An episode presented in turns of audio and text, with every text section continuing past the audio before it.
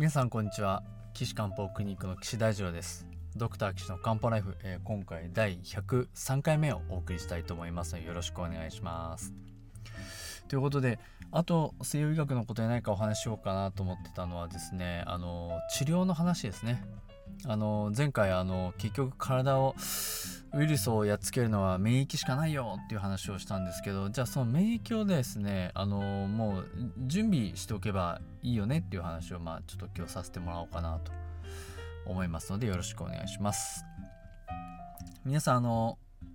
インフ冬になるとインフルエンザが流行りますよね。あれもウイルス感染症ですよね。でウイルス感染症じゃあ治療は一応ねタミフルはあります。最初にあのタミフルってこういう風に治すんですよって話しましたけどもう一個やってるじゃないですか。ワクチンね。ワクチン接種。ね。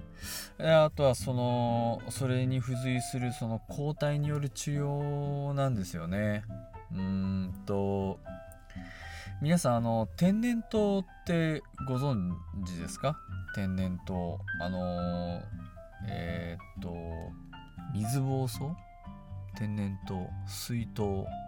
天然痘っていうね病気があるんですけどあれってあの一回かかると病気にならないんですよ。天然痘は。そうするとですね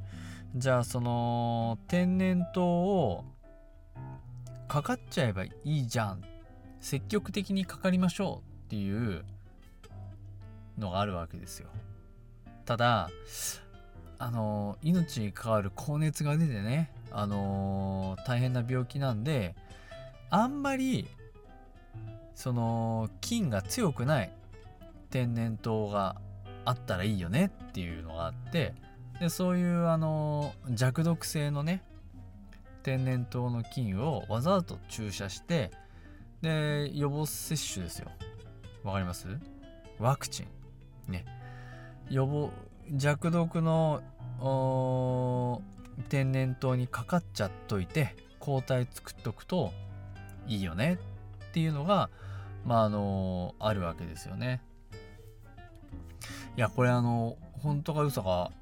ちょっといろもの資料を見ると分かるんですけどどうもあのはめるの笛吹きっていうねあの物語があって笛を吹いて子供を連れてくっていう話がありますけど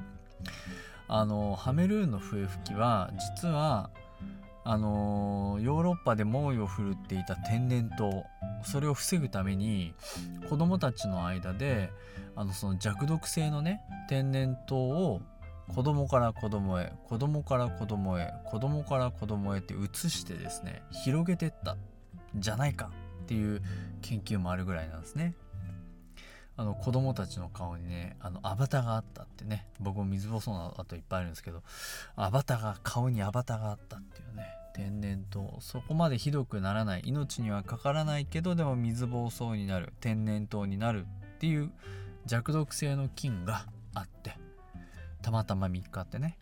でそれをこう子供たちの間に移してそうすると大人たちがかかってても僕ら平気だよって言って治療ができたりとかそういうことができるんですよ。だからインフルエンザのワクチンを接種するっていうのは体の中にすでにもうあのこのインフルエンザに対する、えー、抗体つまり体の中での免疫をこう作っといていざインフルエンザ本物が来ましたよって言った時にやっつけて。で体にその入ってこないようにする。まあもし入ってきたとしてもすぐやっつけられる状態を作っておくっていうのがあのワクチンの働きですね。わかりますかね？だからいろんなその破傷風とかえっとムンプス。あまあえっとあとはえっとポリオとかね、えー、いろいろなこう予防接種をしますけどあれはそういうもうかかると狂犬病とかもそうですよね。命に関わってしまう。狂犬病なんか脳にウイルスが入ってもうどうしようもなくなっちゃうっていう、あのー、病気なんでもうあらかじめこう予防しましょう。あの結核もそうですね。あらかじめ予防しましょうっていうのが免疫を作っておきましょうっていうのがワクチンです。でそのワクチンを1人だけじゃなくてみんなで接種することによってその病気を抑え込むウイルスを抑え込むことができるっていうのがこの集団免疫の考え方なんですね。で今あのスウェーデンで集団免疫を獲得しようっていうことですね今ワクチンがないじゃないですか。ねワクチンがないからじゃあ集団免疫を獲得するにはどうしたらいいかというとちょっと言い方乱暴かもしれませんけどみんなでコロナウイルスかかっちゃおうぜでかかってひどくなっちゃったらあのー、病院で治療しようぜっていうのがまああのスウェーデンの社会政策です。ねこれあの日本では絶対できないです。なぜかというとスウェーデンはですねあのー、福祉が非常に発達してます。つまりちょっと病気になったもし重症になったっていう時にすぐ病院でですねあのー、多分無料なのかな医療費。もう治療してくれるわけですよ。そういうスタイルシステムがあるのであので実現できるわけなんです。だからみんなでそんな我慢するんじゃなくってあのかかっちゃってコロナに。で一回かかったら免疫できるからもうかかんないよね。これが全員そうなったらあのスウェーデンは大丈夫だよね。っていうところなんですよ。いやスウェーデンは人口も少ないですしね。あのー、そういったあのー、政策でやってるんですけどただまあスウェーデンの場合はですねあのー、人口に対するその高齢者の数が割合が多いんですよ。そうするとやっぱりですねある一定以上の割合であの命を落としてしまう人もいるのでどうもですねその獲得免疫なんてそんな甘いこと言ってるんじゃダメじゃないかっていう人もいるんですけどこれはスウェーデンのねあの人口分布的にこう死亡率が高く死者の数が多くなってしまうのはね仕方がないっていう面もあるんです。うん、ただまあスウェーデンでは例えば安楽死とかですね自分の尊厳死とかそういったところも進んでますから、まあ、やっぱり自分の一生をどう終えるかっていうのを皆さん日々しっかり考えてる国民性なのでまあそういったあのやり方が通用するんだろうなっていう気はしてます。ですから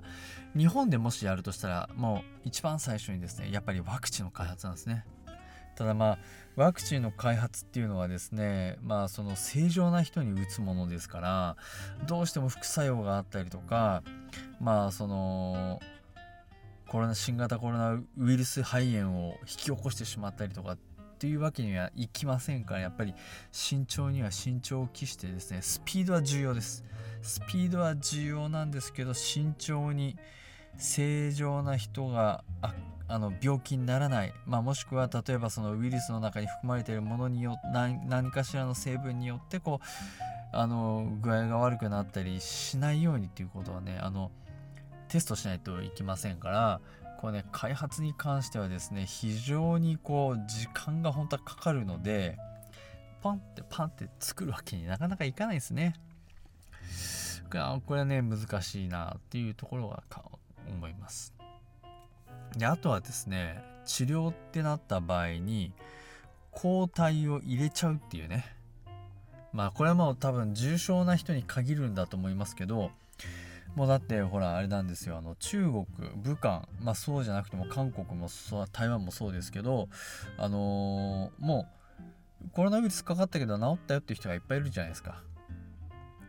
でしょ？そうするとそういったコロナウイルス治ったよっていう人はつまり体の中にあのウイルスをやっつける抗体っていうのができてるわけなんですよ。ね。あのー、そうすると体の中のその抗体を取ってきて増やして人に注射すると。そういった治療方法が、まあ、できる可能性があるのであのー、重症になっちゃった人を救うにはもうそれしかありませんからその抗体をですね作る人から取ってきて入れるっていうまあ輸血みたいなことがねできればいいなと思うんですけどこれね輸血となるとねまたいろいろ難しいんですよ。ね。血液型があるじゃないですか。あとはその白血球の血液型で HLA っていうのもあるんですよね。でそれ以外のこうあの血液型とか血清のね中にある抗体とかもあるので他人の血を人に入れるっていうのはねこうなかなか難しいところもあるんで是非ですねこの抗体を取り出してそれをこう大腸菌にでも入れて増殖させてあのー、注射しても安全な抗体をですねもう大量生産してで注射治療にですね使えるそういったこうシステムをこう早く確立してほしいなって思うところがまああります。まあ日本中のね研究者の方あのー、一生懸命昼夜問わずねや研究されてるんだと思いますんで早くですね日本初でこうそういった治療方法を確立してくれればいいなと思っております。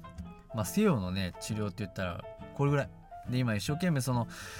何何百億何百何千ある薬の中からこの薬使うとあのーこう新型コロナウイルス治りますよっていうのをまあ選んでる、ね、例えばアビガンとかもそうですけど。でも結局あれもねみんなあのウイルスをやっつけるわけではないんですよ結局は。まあやっつけるって言われるかまあ感染を防ぐとか感染を抑えるとか。まあそういった働きはあるんですけどウイルス自体をやっつけるわけではありませんからもうなるべくですねその抗体を使った治療とかがこうできるあのワクチンを接種できるそういった状況を作ってもらいたいと思います。でこれで世界中でですねワクチンをみんなが接種したらそれこそそのコロナウイルスを封じ込めることができます。次かかろうと思ってもみんなこうあの抗体があってうーんその人の体の中に入れないっていうことになりますからね。もう是非ですねそうしたらもう安心して世界中から日本にウェルカム今度東京オリンピックっていうのはこう実現できるんだと思います。これですね僕あの自転車が大好きなんであの自転ヨーロッパの自転車レースをね見るのがとっても毎年毎年楽しみなんですけど今年はあの3大レースのうちのですねジロディターリアっていうのがあります。イタリア一周レース。ねこれ5月に行われるんですけどこれがもうね中止になりました。非常に悲しいです。で、これから7月にですね、ツール・ド・フランスっていうフランス一周レースがあるわけなんですけど、これも開催危ぶま危ぶまれてます。まあちょっと厳しいかもしれませんね。これね、10月にあのブエルタ・ア・エスパーニャっていうスペイン一周レースもあります。で、これも10月でしょ？厳しいですね。わかんない。開催できるかどうかとっても悲しいです。それとですねあの僕は毎年あの行っている3月のねあの台湾の中医学の学会もあるんですけどこれね一応7月に延期になったんですよ。で7月に延期になったんですけどもう非常事態宣言がまだ出てますから日本からも出れない、え台湾に台湾からも来れない。台湾にも入れない。っていう状況が今続いているのでこれがね、学会行けるかどうかね、ちょっと、うーん、危ぶまれてます。まあ、今年は、まあ、しょうがないなくても仕方がないのかなと思いつつですね、毎年あの、台湾で1年分のお茶を買ってきてたので、そろそろお茶が速攻つくので寂しいなと。台湾でお茶買ってこないとなと。ね。あの、台湾のお茶本当美味しいんでね、ぜひ皆さんね、試してみてください。ということで、えー、ドクター岸の漢方ライフ今日はですねあの西洋医学的な、まあ、治療というかですねなまあについてお話ししました。まあ次回はですねあの漢方治療についてねお話ししたいと思いますのでぜひ皆さんまたお聴きください。よろしくお願いします。ということで、ドクター岸の漢方ライフでは皆さんからのお便りをお待ちしております。岸漢方クリニックのホームページのお問い合わせフォームからご連絡ください。ホームページの URL はき漢方 .jindo.com です。takaskanpo.jimdo.com です。まあコロナのことでも皆さんのお体のお悩みでも何でもねいいですからあのお便りいただければなと思っております。それでは皆さんまた次回お会いしましょう。さようなら。